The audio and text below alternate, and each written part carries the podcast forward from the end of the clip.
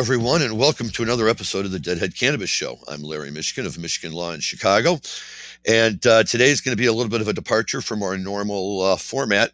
Not a lot of Grateful Dead talk today. We will be playing some Grateful Dead music because, of course, we will, and we'll be discussing a little bit of marijuana because that's what we do here. Um, but today, uh, the show is going to focus on an individual musician outside of the uh, immediate world of the Grateful Dead. And it's one of those days where it's a little bittersweet because although uh, Robbie Robertson is truly one of the you know top echelon American rock and roll legends, excuse me, Canadian rock and roll legends. Let's give proper due there. He was Canadian. it's just a loss for everybody. And, and we're going to be playing the music of Robbie Robertson today. And uh, no way better than to dive right in with uh, Robbie in one of his tunes.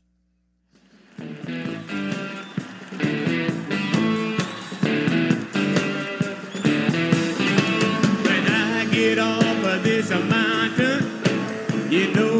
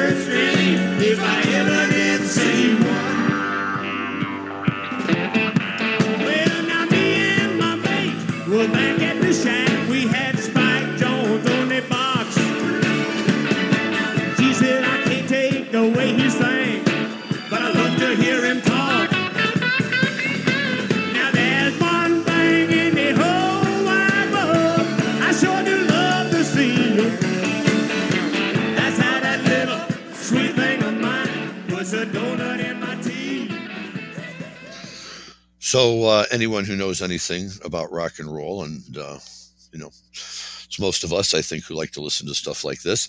Uh, that's up on Cripple Creek. That's uh, you know a Robbie Robertson tune with the band. The vocals are by Levon Helm. Who's primarily the drummer, but that's too narrow of a slot for Levon, uh, who passed away a few years back. But make no mistake, Robbie wrote the songs, and he would, like I say, he would get assistance from the others, sometimes on the lyrics, sometimes on the music but they're they're mostly all credited to him. Uh, but he wasn't always the lead singer, and I think that uh, on the one hand, that's everything you kind of want in the leader of a rock band—a guy who has the talents, but you know shares them all around. Obviously, Trey comes to mind, and uh, even uh, Jerry and Bobby to a certain degree in that regard. But you know, they they were Robbie's tunes, and uh, this particular recording of "Up on Cripple Creek" is taken from the Last Waltz. Uh, that's their 1978 show, their farewell concert at the Winterland uh, Ice Arena in San Francisco uh, on um, uh, Thanksgiving 1978. And it's a live album. It's a, a Martin Scorsese documentary. If you've never seen it, I highly, highly recommend it because it's all of the band's music and, and then some performed by some of the greatest rock and roll legends ever. And uh, you do yourself a real disservice if you haven't ever seen The Last Waltz. Buying the CD or the album or however kids listen to it these days uh, is still a good thing. Uh, you always should have the music available. So if anybody ever says something about the band, you can just whip it out there and throw it on the turntable or the CD deck or whatever it is and uh, crank out the tune. And um, it, it, it's a wonderful tune. Uh, it's the fifth song on the uh, band's self-titled second album released in 1969 on Capitol Records. Uh, the song reached number 25 on the Billboard Hot 100. Uh, this is the opening song from the Last Waltz, again, their farewell concert. And even though there's a little official Last Waltz intro or something like that, uh, the first song they come out with is Up on Cripple Creek. And, you know, right away you can see the energy of Robbie playing, having a great time, joined by uh, all of his bandmates up on stage. And, uh, you know, the band was really uh, quite a setup with Robbie and Levon and then Richard Manuel, Garth Hudson, Rick Danko, a few others filtered in and out from time to time, but that was the core of the band. the, the band started out uh, in the Toronto area, uh, 67 uh, or so, a little bit earlier than that. And in fact, in 1965 and 66, uh, they served as the touring band for Bob Dylan's tour, which was significant because it was Dylan's first tour playing electric guitar. And so these guys all fit right in, and uh, uh, they really got to play in 67. Uh, they, they, they kind of split off and went out as the band, uh, format in which they played through the last waltz. Then uh, they did briefly get back together in 1983 without, notably without Robbie Robertson, who at that point had gone off with his solo career uh, both in terms of recording new music and writing music and scores for movies and TV shows, and uh, just being generally a very, very successful musician. And uh, uh, tragically, all of the guys in the, in the, band are dead except for Garth Hudson, who's holding strong at uh, 86 and still occasionally showing up and playing a little bit of keyboard, in particular, his very famous and well known introduction from the song Chest Fever. Um, but uh, Levon Helm died on uh, in, in, 2012. Rick Danko died in 1999, and Richard Manuel was the first to go uh, in 1986. And um, Robbie just died, of course, the other day on August 9th which of course is significant because that's the same day that Jerry Garcia died. Um, so I was uh, jumping ahead to another performer who we lost, who we'll be talking about in a minute. Uh, but but uh, Robbie Robertson did in fact pass away on August 9th, the same day Jerry died. Robbie passed away at his home in Los Angeles. Um, he was always known for his extensive work, like I said, in the 70s, along Bob Dylan uh, with the band, and then teaming up with Martin Scorsese. Robbie was 80 when he died, which puts him right around the same age category that uh, Jerry would be um, within a year or two. So, you know, they're all part of that same era, that same genre of musician. A little bit different, I guess, considering where they started, but it, they really kind of wound up in the same place together uh, musically. Um, Robbie had recently completed his 14th film music project with one of his frequent collaborators, uh, again, Martin Scorsese called Killers of the Flower Moon. So again, he was uh, early life was spent in Toronto. He would often head over to the Six Nations Reserve, where much of his maternal family resided. He is part Indian, I believe. His mother is uh, Native American, and his father is Jewish. Actually, uh, at the reserve, he learned to play his guitar and was introduced to rock and roll and rhythm and blues by way of the radio. As a teenager, he began shadowing uh, American singer Ronnie Hawkins and then Robertson joined the musical group known as the Hawks, which largely included uh, Levon Helm on drums, Rick Danko on bass, Richard Manuel on piano, and Garth Hudson on organ, the, the instruments that they all went on to play with the band. Um, ultimately, uh, those guys joined Bob Dylan's highly regarded tour. Uh, his first electrical run it took place in 65 through 66 they all came together for the informal recording sessions called the Basement Tapes a year after the Dylan tour. And it was during the Basement Tapes period when Robbie and the others honed in on their desired sound, eventually uh, locking up a contract with Capitol Records, led to their debut album, one of the great rock and roll albums of all time. If you don't have it, this is a must for your record collection. Music from the Big Pink. Uh, four of his numbers on that initial uh, album are, are famous, you know, well known, and those include The Weight, Chest Fever, Caledonia Mission, and To Kingdom Come. Uh, after playing uh, for a number of years, I, am sorry, I kept saying 1978. That's the year the movie came out. The, the, last waltz actually took place in Thanksgiving 1976. My bad on that.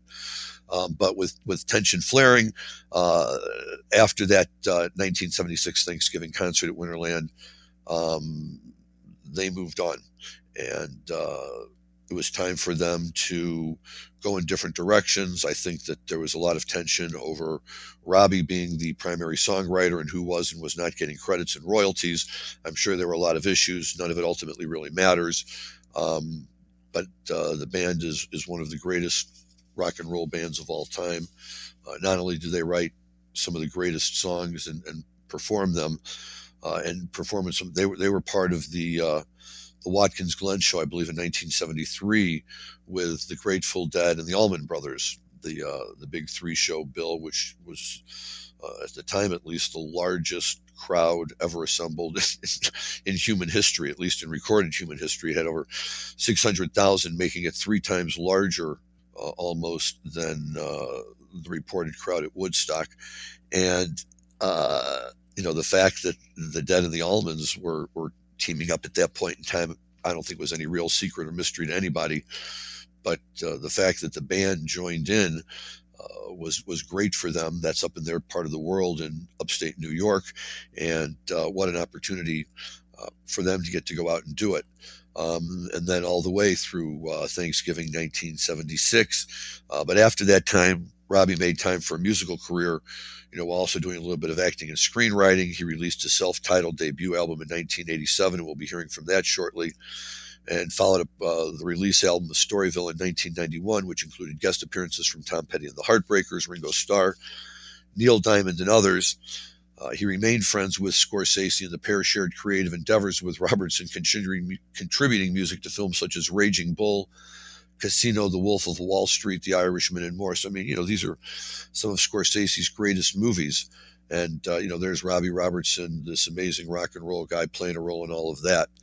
He was inducted into the Rock and Roll Hall of Fame in 19, uh, excuse me, 1994, received the Lifetime Achievement Award from the National Academy of Songwriters in 1997, and then, as we said, was working on Killer of the Flower Moon, uh, which was due out later this year. So, all in all, we're just talking about a guy it's I think it's really kind of hard to understand and appreciate the impact that he had on musicians. But maybe a, a really good way to to judge at least how musicians uh, are looked at by their contemporaries is uh, if any of their contemporaries ever take the time to play or cover uh, a musician's tune. And in the case of Robbie Robertson, everybody played his songs, uh, not the least of which was uh, Jerry Garcia, The Grateful Dead, Phil and Friends. And so uh, for our next number here, we're going to dive into uh, a well known band classic being performed by the uh, Jerry Garcia Band.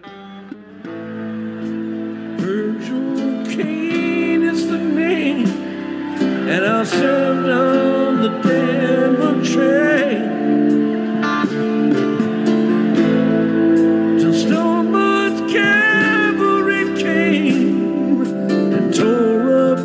Shame.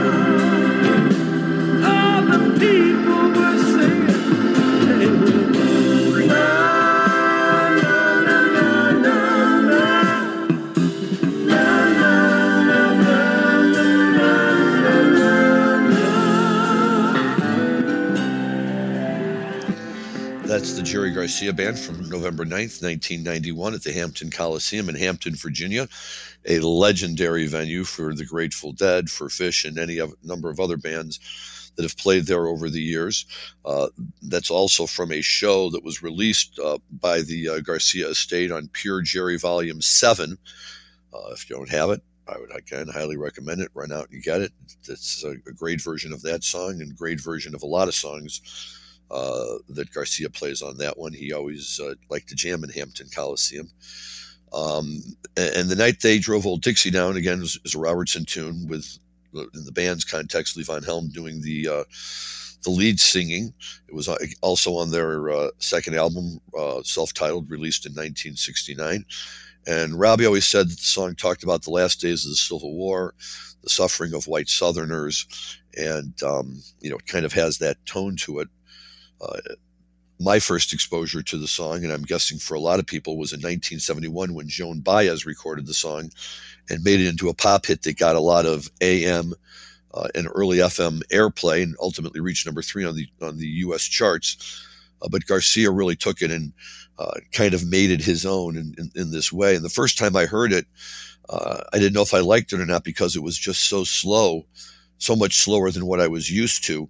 Uh, hearing Joan Baez sing it, and I, if I had ever heard the band sing it, I, I, I didn't know or didn't understand it at that time. I did come to know, obviously, later on that that it was their song and heard it and saw the band in concert uh, a number of times during my college years because they did come back in 1983 with a version of the band, like we said, that did include Robbie Robertson, but all the rest of the guys. And uh, they came in and played at a uh, small bar in Ann Arbor.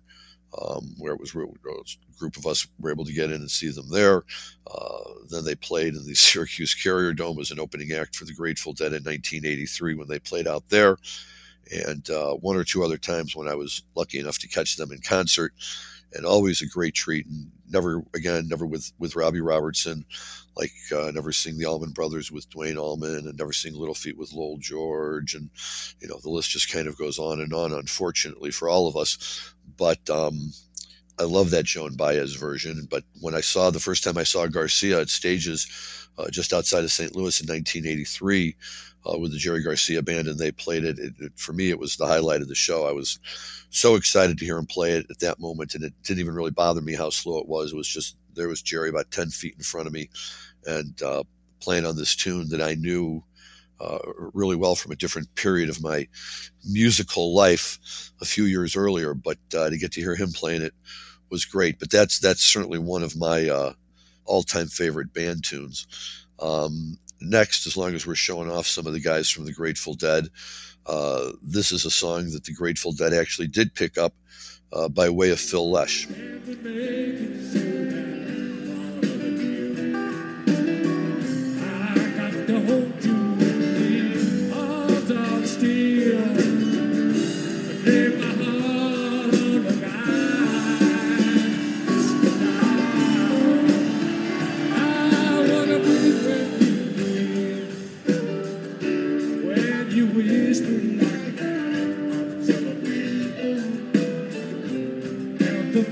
could stay.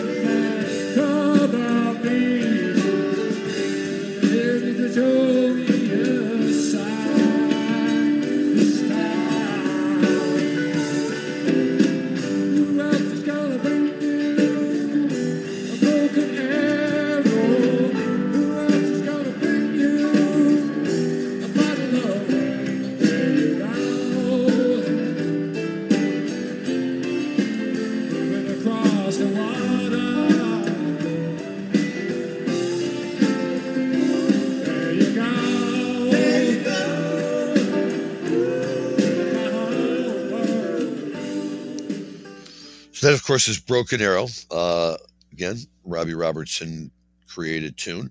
Uh, that was The Grateful Dead, with Phil taking the lead vocals from June 21, 1995, at the Knickerbocker Arena in Albany, New York. Robbie released the tune in October of 1987 on his first solo album, which was in fact just called Robbie Robertson. It won the Juno Award for Album of the Year, and the Juno Awards are the Canadian Music Industry Awards, I guess the Canadian version of the Grammy.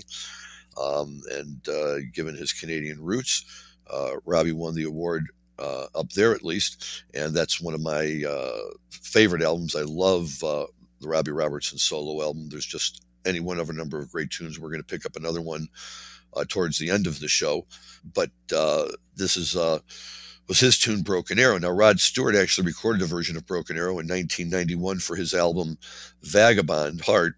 Uh, his version of the song was released as a single in August of 91 with an accompanying music video, reaching number 20 on the US Billboard Hot 100 chart and number two in Canada. And of course, even though he's not here to defend himself, I will say that uh, uh, my uh, sometimes co-host uh, Rob Hunt uh, confessed that he thought that it was a Rod Stewart song. So it's rare that I get one uh, that I can you know pull past him. But that's why I keep bragging about it because I really don't have very many others to, to brag about.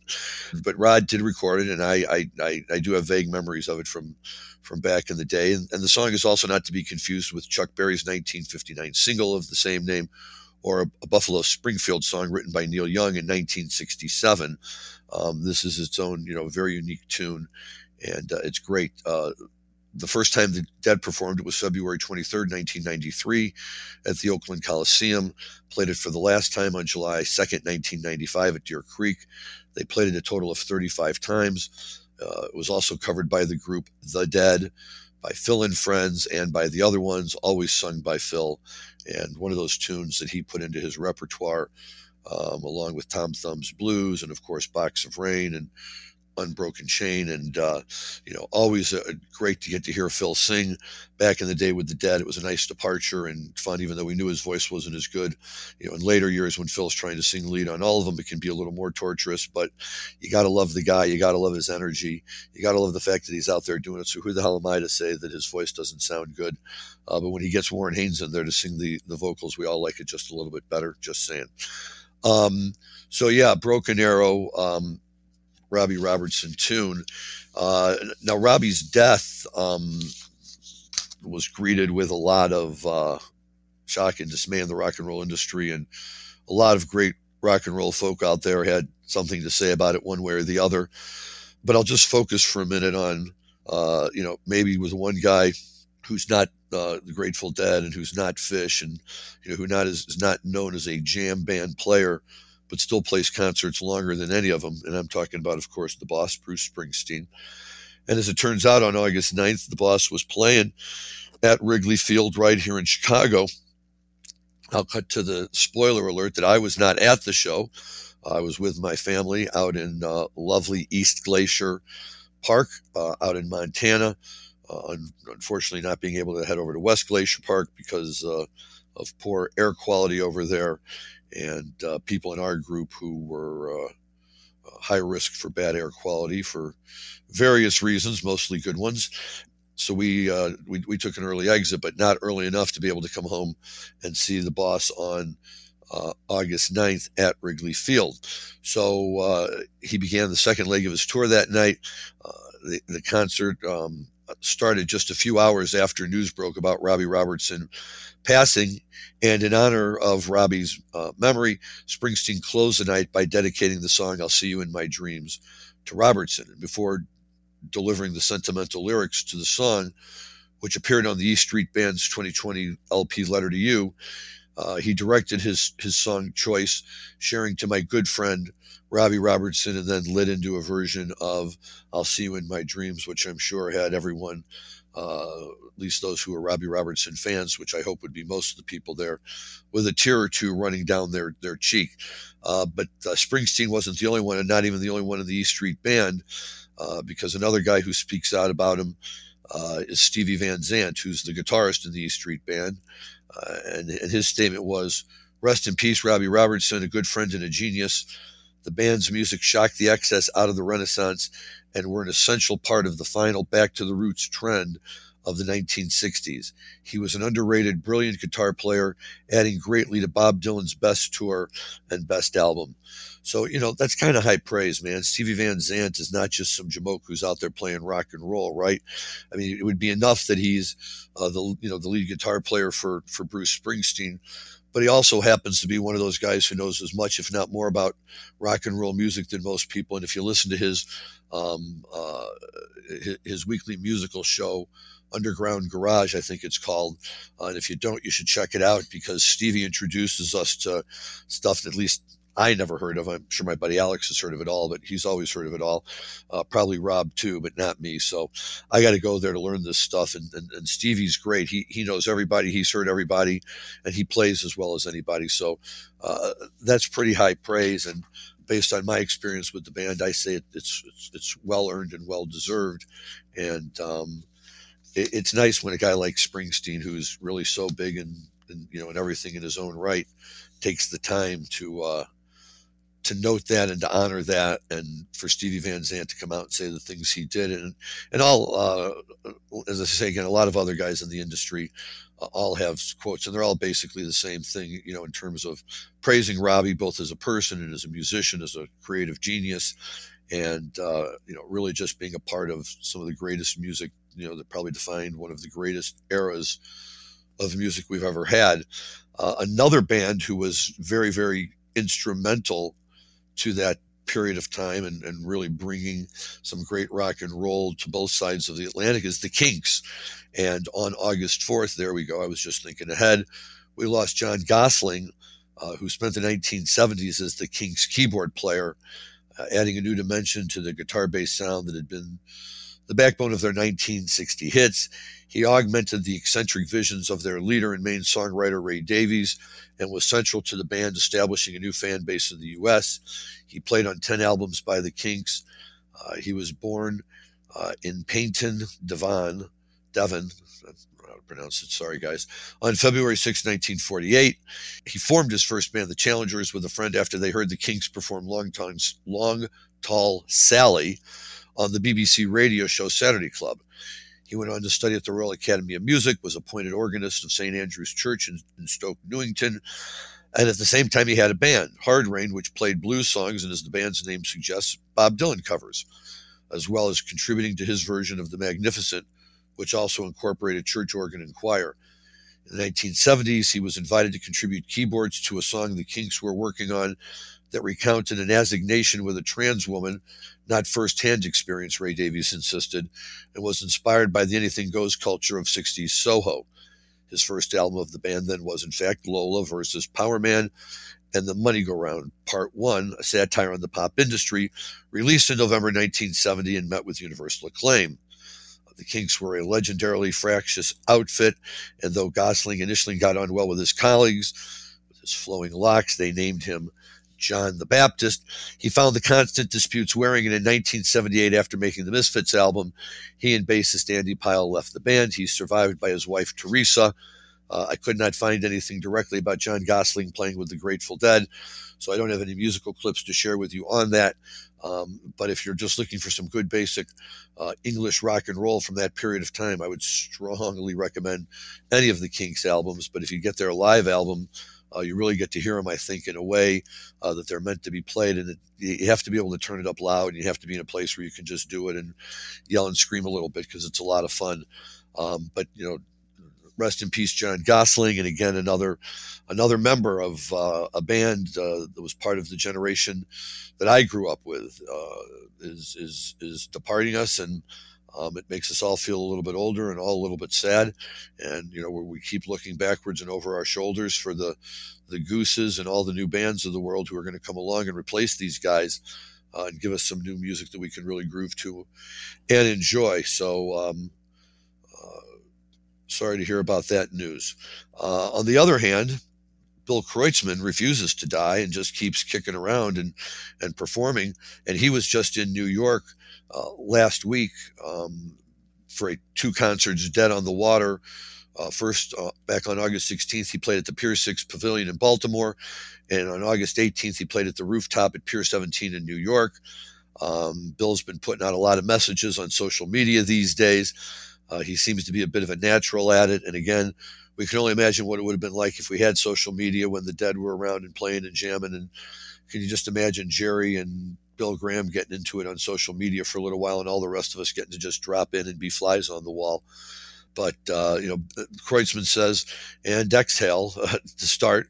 You know, he says it's great to be back with these guys. Uh, we've been having such a high time and just warming up and reuniting at our rehearsal spot. Hadn't even really started to play, uh, but the good times are instant. This is the best part. Uh, we're all smiling, and we can't uh, wait to, having, to keep playing. It's all heart and soul with this band.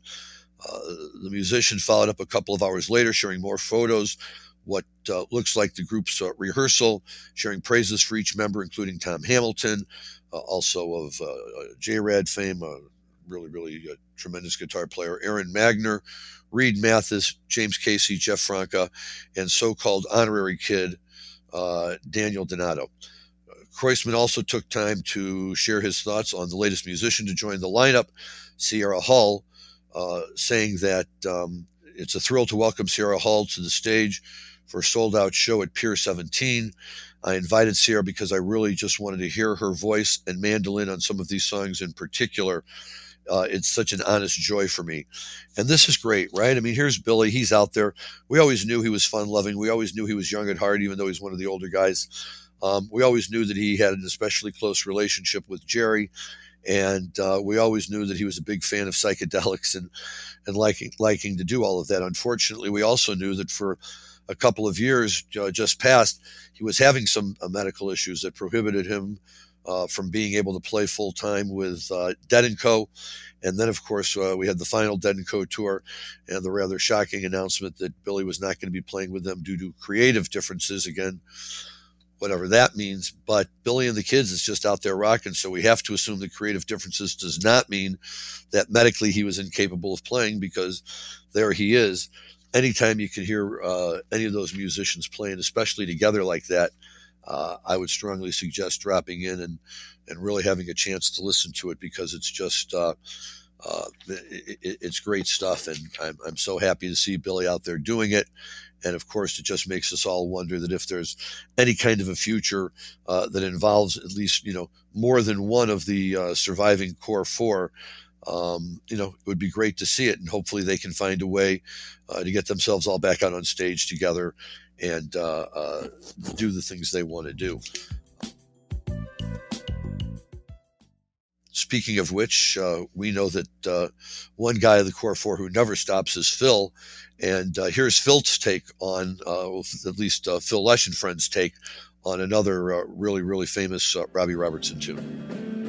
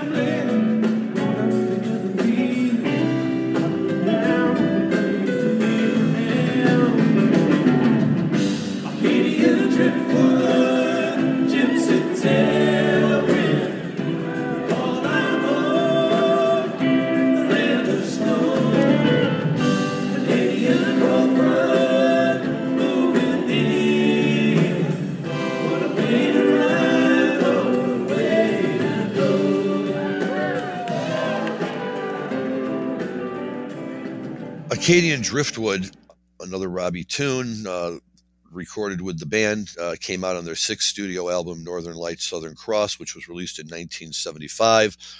It was a tune on which uh, Levon Helm, Richard Manuel, Rick Danko, and Robbie trade off on lead vocals and they harmonize on the chorus, a formula that worked very well on The Weight and works very well on this tune also. Uh, this particular version of Acadian Driftwood is played by Phil Lesh and friends, more specifically the quintet uh, made up of Phil, Warren Haynes, Jimmy Herring, Rob Barraco, and John Molo. And this is from their show on October 12th, 2021, at the Capitol Theater in Port Chester, New York, a show I was lucky enough to be at, thanks to my good buddy Mikey, who took me out there for my birthday that year. Uh, we had a great time and uh, uh saw some tremendous music and uh, really, really enjoyed it. I guess part of the uh, story behind the song is that Acadia was a North American colony started by France in 1604 and the song is about the expulsion of the Acadians, which involved Britain forcing the deportation of more than 11,000 Acadians during the French and Indian War. Known as the Acadian Migration, the story is one that intrigued uh, Robbie Robertson and ultimately led to him writing this song. Uh, in the uh, quintet, it was sung by Warren Haynes and Rob Barraco and played maybe just under about 50 times uh, by uh, various uh, machinations of Phil and friends, the, the quartet included, and, and others. It, it, it's just a great tune. It, it's very distinctive. It's very nice. The crowd always reacts really well to it, and uh, they play it really well. And, and anytime you're, you know you're going to have a chance to hear Warren sing on something, then uh, well, that that that kind of seals the deal for me. So uh, I see that as just great stuff, and uh, we had a great time at all of those uh, quintet shows. Mikey and I, with a whole group of different people but that last night was really really special and that was a great cover to get to hear them do so uh, we, we've got more robbie robertson coming but uh, this is the time when we're going to shift to the other side of our show so fire away dan Pass the on the left hand side. Pass the jump on the left hand side, it go bun. Give me the music, make me jump and. Was that Sonic Youth? Oh, musical Youth. Okay, I was close. I, I get 50% credit for that. But uh, once again, uh, our producer Dan Humiston showing his lighter side. And of course, why shouldn't he be? Um, as a uh, proud father who will soon uh, be escorting his daughter down the aisle. Uh, Mazel tov and congratulations to him and his daughter. And uh, very exciting stuff. Uh, glad to see things like that happening. And um, they're all good people on that end, those Humistons. We like them. Uh, so, moving on to the world of marijuana. Let me just tell you, we've got um, some really good stories today. And I, I laugh because we live in an era right now where everybody tries to pretend like there's two sides to every argument, right? Um, and people go out there and, and it's always what about this and what about that or this isn't right or that's not right and and and no very few things on the cultural side still get hammered as hard as marijuana by those who are either truly ignorant or intentionally ignorant or just dumb. And if i cut too broad of a swath of people there well i'm really sorry but you know the truth hurts sometimes. So let's go back and revisit this issue. Remember folks before we dive into any of this marijuana is currently a schedule 1 controlled substance under the Controlled Substance Act enacted by Richard Nixon way back in 1970 because he didn't like John Lennon, all the hippies, and he thought they should all be in jail and that would be a good way to do it or whatever the, the real story is. But marijuana was thrown at number one without any real thought, really uh, examination. And this is why it's key because in order to be a Schedule One, the substance has to have no known, recognized, appreciated, whatever words you want to use, medical benefits. For God's sakes, even cocaine is a Schedule Two because there was a period of time when it was used as a painkiller by dentists when they were doing uh, work in people's mouths. Um, but not, you know, marijuana is up on Schedule One. So forget about all the research that a guy like Raphael Mechoulam did for 50 years on on marijuana, uh, the the Godfather from Israel, who really is a legend. And one of these days, again, we'll we'll focus a little more light on him because he's great. But forget about his research. The FDA won't accept it because it was done in Israel and not in the United States, even though it was done in conjunction with the Israeli army. And uh, modern politics notwithstanding, uh, they've always been one of the uh, most disciplined, well run, and most effective armies in the world. And the common saying uh, is if it's good enough for them, it should be good enough for all of us. So, uh, but again, you know, the government government puts its head in the sand, uh, even with all the medical marijuana uh, um, licenses out there now, and doctors writing their patients into the programs uh, which I suppose at a minimum doesn't mean that they're necessarily recognizing the medical uh, benefit of it, but they're certainly uh, at least recognizing that you know the worst it's going to do is cause their client to get hungry and eat a lot of potato chips. Uh, you know, so they're willing to do these things, right? And they should, but people still push back and still push back. It's dangerous. It's not healthy. Um, health insurance premiums are going to go through the roof because of all these people who are going to get high and get sick and on and on and on, and no public benefits. And of course, we've seen it study after study after study. Teenage smoking has gone down. Public benefits are everywhere. Insurance, this and that. It's all been great news, and and and I'm sure you guys think I'm just going into the back and recycling stories each week, but no. In fact, uh, this week's stories are from our friends over at Marijuana Moment and Kyle Jaeger and the gang, and we thank them as always for. Uh, uh, providing everyone with such great news into what's going on in the world of marijuana. Um, and so let's start with story number one. Headline says it all. States with legal medical marijuana see significant and sizable reductions in health insurance premiums, study finds. Okay, let's just stop right there. One of the largest, loudest arguments that the prohibitionists give is how, just like with cigarettes, we know that cigarettes drive up insurance premiums. Marijuana is no different. For God's sakes, it's it's the devil's weed, so it's probably worse. And we can't have that. This is a common case of willful ignorance, right? Because we all know, we've all seen the studies. If you really want to look at it, they're out there even before this one comes out. Marijuana is not the same as cigarette smoke. Uh, it does not have the majority of the health risks that smoking, tobacco, and nicotine have for people. So you, you, you can't make these presumptions, um, right? People look at me and say, "Oh my God, you you're out there hiking, you go so fast up and down and all around, but you know you smoke marijuana. How can you do that?" What do you mean? How can I do that? You know, how can I drink water and do that? How can I brush my teeth and do that? You, you do things and you go out and you do it it doesn't have the actual negative consequences that everybody associates it with. And, you know, you have to see a study like this because this study takes the common misconception and really kicks it right in the nuts and says, nope, nope, nope, nope, nope, nope. Just stop making that argument. So there's a new study in the International Journal of Drug Policy, and it found that states with legal medical marijuana enjoyed significant reduction in health insurance premiums compared to states where cannabis remained completely illegal analyzing a decade's worth of private health insurance data from the National Association of Insurance Commissioners, researchers determined that in the years following a state's implementation of medical cannabis law, premiums dropped dramatically. While the reductions were modest immediately following implementation, the study found that by seven years afterward, annual premiums had fallen $1,663 compared to states in the control group. Similar reductions were seen after eight years, 1,542, and nine years, $1,626, indicating that the decline was fairly stable over time. Although the effect does not begin until seven years post medical cannabis law implementation, the author concludes, there is a significant and sizable reduction in health insurance premiums in states that legalize medical marijuana. Due to the nature of insurance pooling and community rating, they add, these savings are appreciated by cannabis users and non users alike. Stop right there. We can't have marijuana.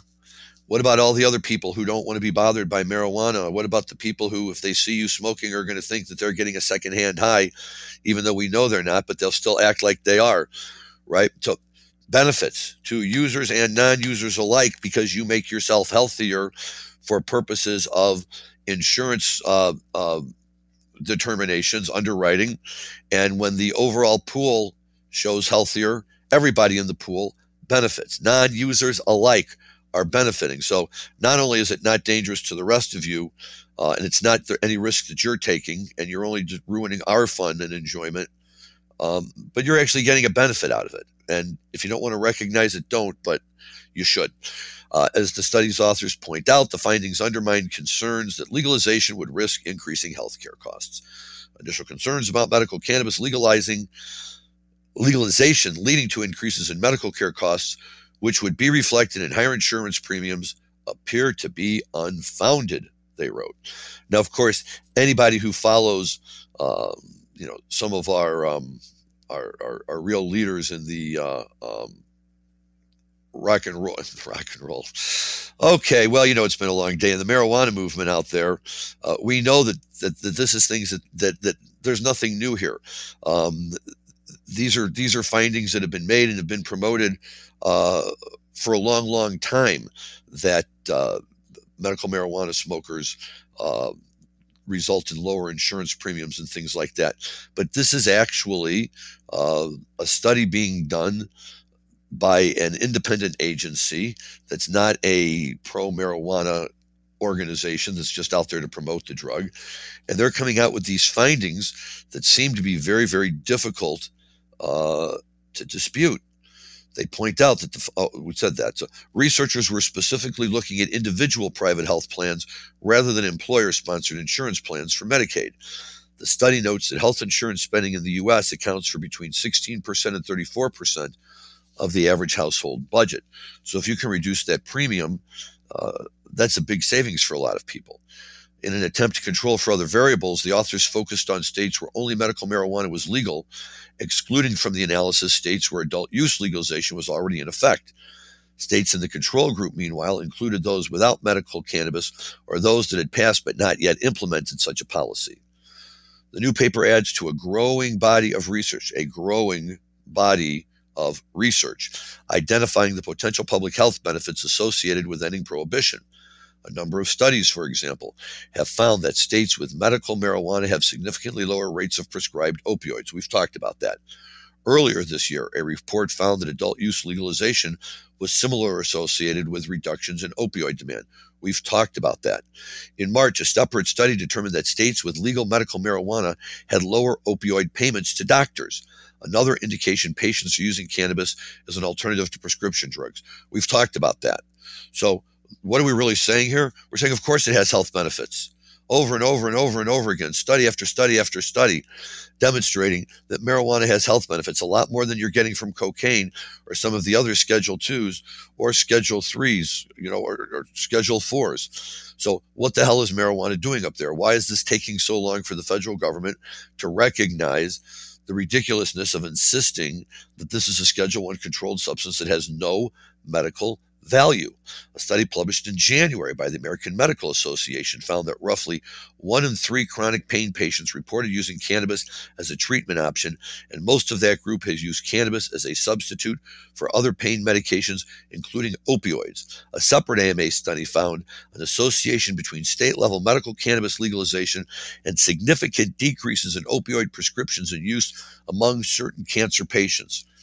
Well, we can be a country of deniers or we can see the writing on the wall and recognize uh, what's really going on out there um, and, and, and recognizing benefits, not just the fact that you're not going to get sick from it, benefits, reduction in healthcare premiums. I can't promise or guarantee that for everyone, and neither can they.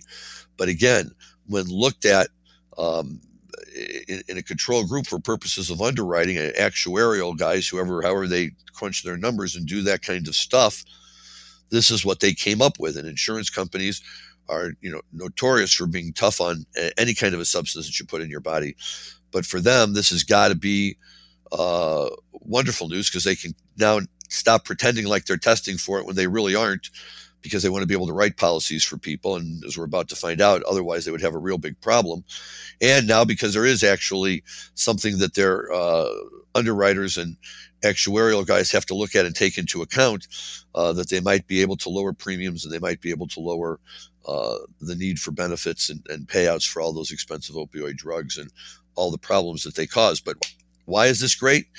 Story number two fully half of adult Americans have tried marijuana, with current cannabis smoking outpacing cigarettes, a Gallup poll shows.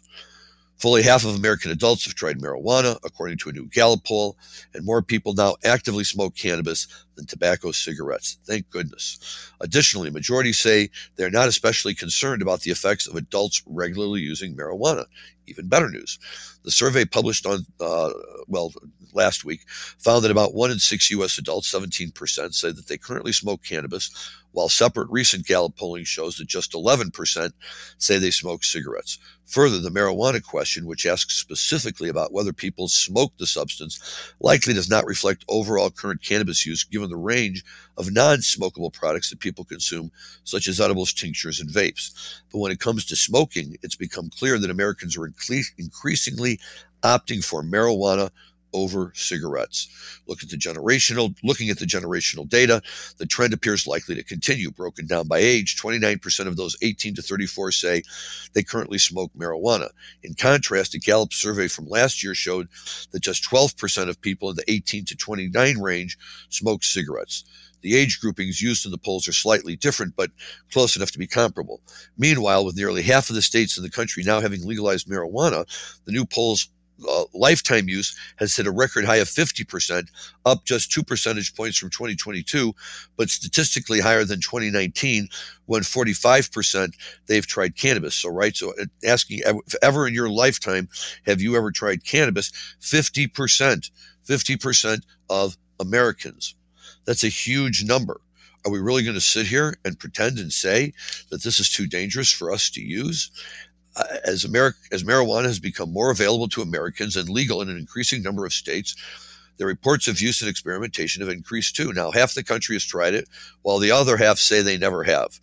Experimentation with marijuana among, among most subgroups is on par with the national average, but the rate of current use varies and is highest among young adults. So, uh, that's not teenagers, by the way, it's young adults. So, it, it's not just that half of Americans think that marijuana should be legal and available to people who want to smoke it.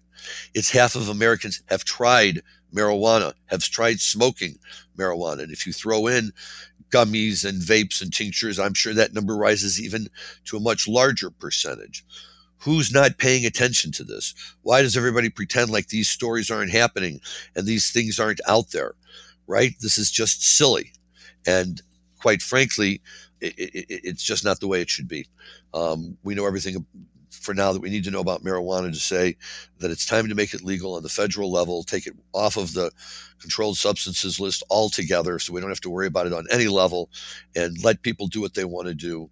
And uh, if the, the government wants to continue testing it on the side, God bless, go ahead and test it because these results you keep coming out with are just wonderful uh, stories that make my day and that I love being able to share with you because it gives you great fodder for the next time you confront that person who's going to sit there and insist blindly and with their hands over their ears going la la la that marijuana is bad for you. There's no benefit to marijuana.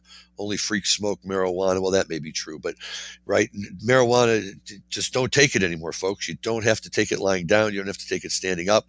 You don't have to take it any which way because it's not true in the articles and the studies out there are proving it.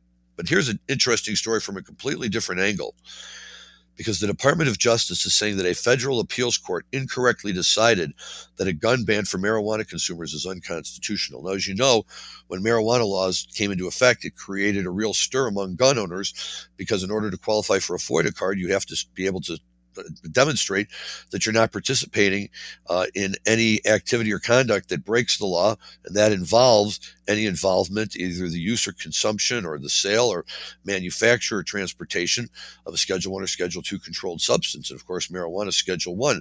So they're saying, when how could you be a cultivation center owner and also own a handgun? How could you be a dispensary owner and own a handgun?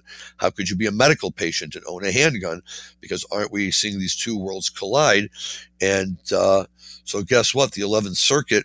Uh, well, here, here's the story. The Justice Department has informed a federal appeals court that it believes a separate court's ruling in a marijuana and gun rights case was incorrectly decided, as it seeks a favorable decision on a related lawsuit. In a one-page brief filed on Friday, the federal government noticed judges on the U.S. Circuit Court of Appeals for the 11th Circuit that the separate U.S. Court of Appeals for the Fifth Circuit recently deemed the law barring cannabis consumers from buying or possessing firearms to be unconstitutional. So, my my bad. It was the Fifth Circuit. Now they're making the argument to the Eleventh Circuit.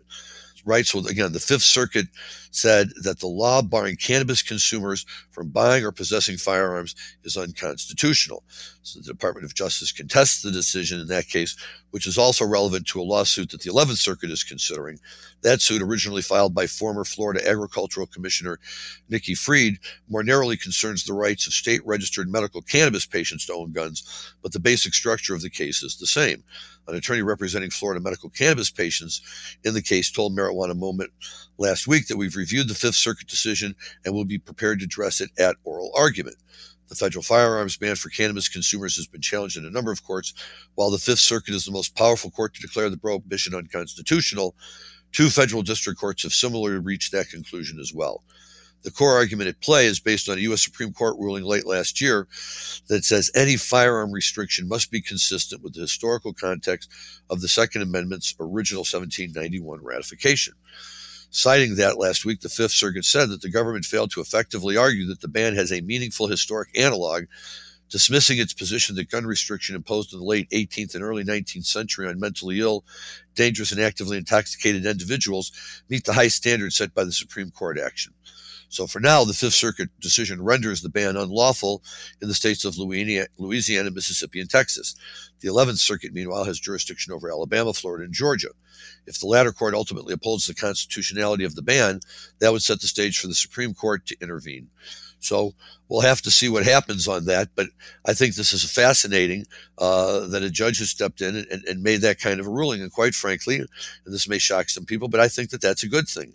I, I was always against the idea of the idea of legalizing marijuana being inextricably, inextricably linked with the right to gun ownership. They're two separate battles. They should not be linked. People in marijuana don't want to be fighting the battle for the gun people. The gun people may want to be fighting the marijuana battle. I don't know. But you know, uh, there's no reason to bring these two issues together. They both stand and fall on their own. And, you know, that's the way it should be. So, yes, as a practical matter, I don't have a problem with somebody who is a, is a licensed firearm owner from also having a dispensary license or a cultivation license or just being a private gun owner and, and, having a gun in their home, as long as they follow the laws and the rules of the state that they live in and federal laws, which in that case would include, uh, if we go back and look at the old Cole Memorandum and, and one of its uh, federal fire, one of its federal enforcement priorities always was if there's a gun or a, a weapon used uh, in the in the sale or um, business transaction involving a Schedule One controlled substance, which of course marijuana is. So if you're in a dispensary and there's a sale of marijuana, that's a Schedule One transaction. And if your security guard has a gun and it fires, either on purpose or uh, by accident or whatever the case may be, you're setting yourself up for a really big problem with the federal government. Now, I'm not a big fan of guns in dispensaries because I'm not a big fan of guns anywhere. But I can understand the argument, given the given the nature of what's in a dispensary, marijuana and cash, that some people may feel a little more comfortable with a handgun, and I, I don't think that it should be uh, a restriction that says you know these two are mutually exclusive. Um, you know, if you want to do something like that and try to make it a, a punishment enhancer for people who sell on the black market or out on the street, you know, if we catch you selling marijuana, that's one thing. If you're selling marijuana and there's a gun involved, it's something else. You know, I, am not here to pass judgment on that, although I wish it would not have anything to do with marijuana at all. Um, but certainly, you know, in this instance, I just don't think that uh, that this is something uh, a fight that the folks in the marijuana industry want to want to really get behind. Now, I know there's states like Colorado that are libertarian forever, and you know, you, you have to take their marijuana uh, enthusiasm with their gun enthusiasm because it all comes from the same place. Um, so this certainly uh, would be a positive step for them, I imagine, and probably one of the few times I'll wind up on the same side as them uh, when it comes to gun ownership and, and gun rights and, and gun laws in this country. But uh, so some very interesting marijuana stuff going on out there, and I view most of that as uh, as being positive. Um, we can't say this enough. Tell the people who tell you all the harm about marijuana to piss off, to listen to this show, to go listen to the uh, presentations out there, to read about it, to do everything because it just frankly gets a little old trying to have to back it up every single time. But we will continue to do it as long as these studies come out and we get access to them. Back to our music. It's time to hear uh, from Robbie Robertson himself. So uh, we're going to uh, go ahead and play a tune from his uh, uh, album, the Robbie Robertson album.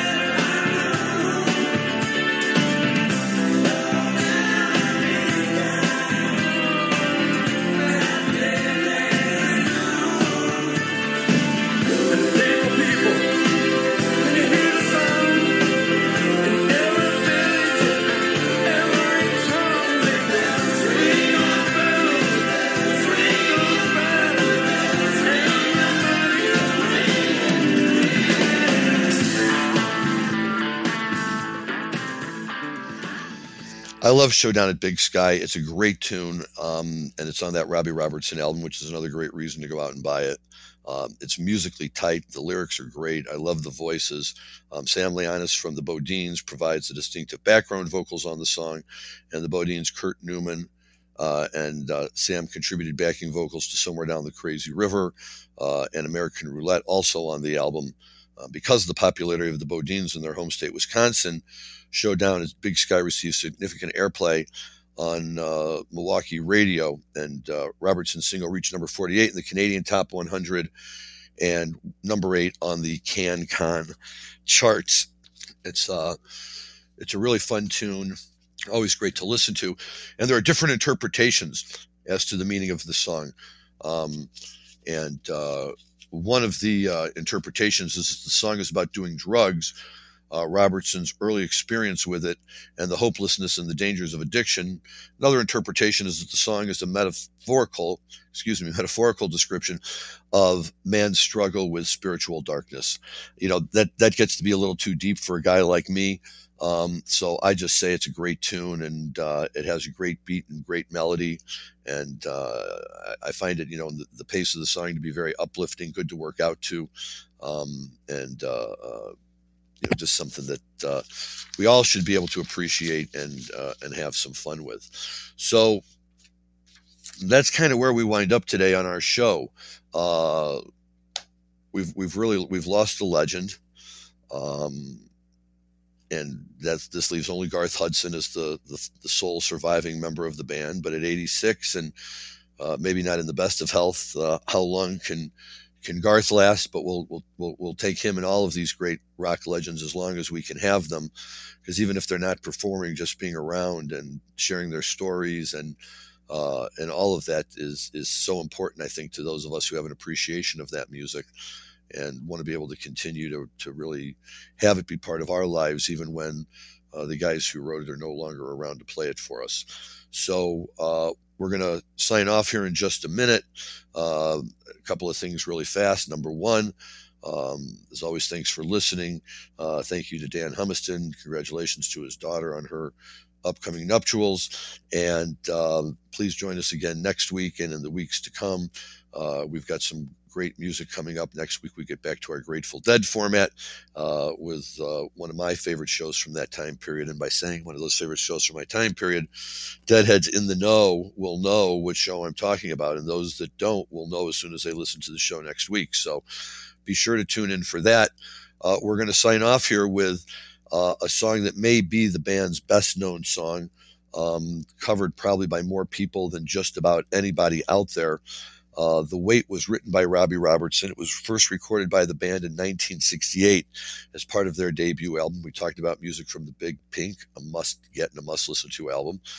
While Robertson is officially credited as the songwriter, the other members of the band contributed significantly to the song's arrangement and production, which seems about right. We'd always seem to get that with the Grateful Dead, right? Once you throw it out to the guys in the band, these are all pro musicians, and at least as far as their instrument is concerned.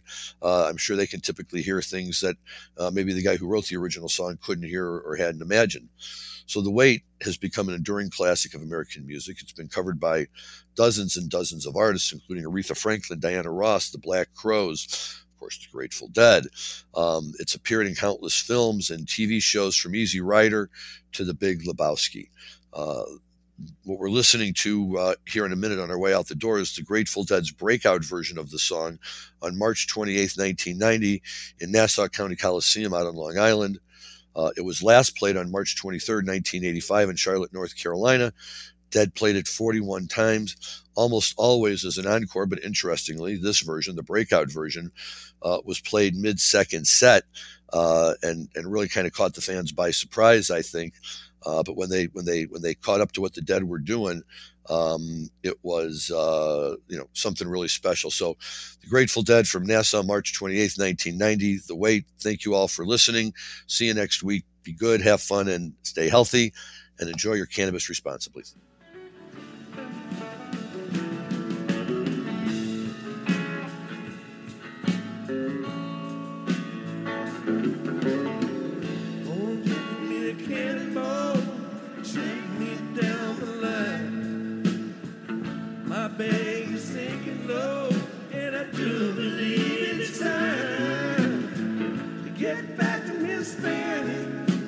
She's the only one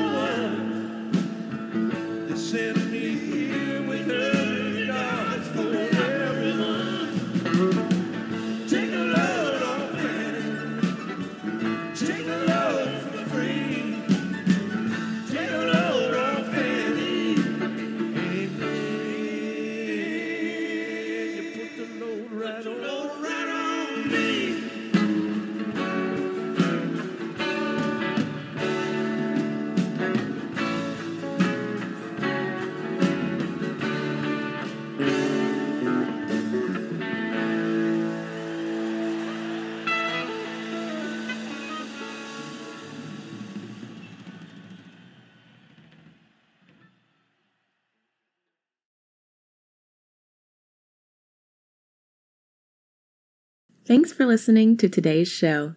To check out more great cannabis podcasts, go to podconx.com. Here's a preview of one of our other shows.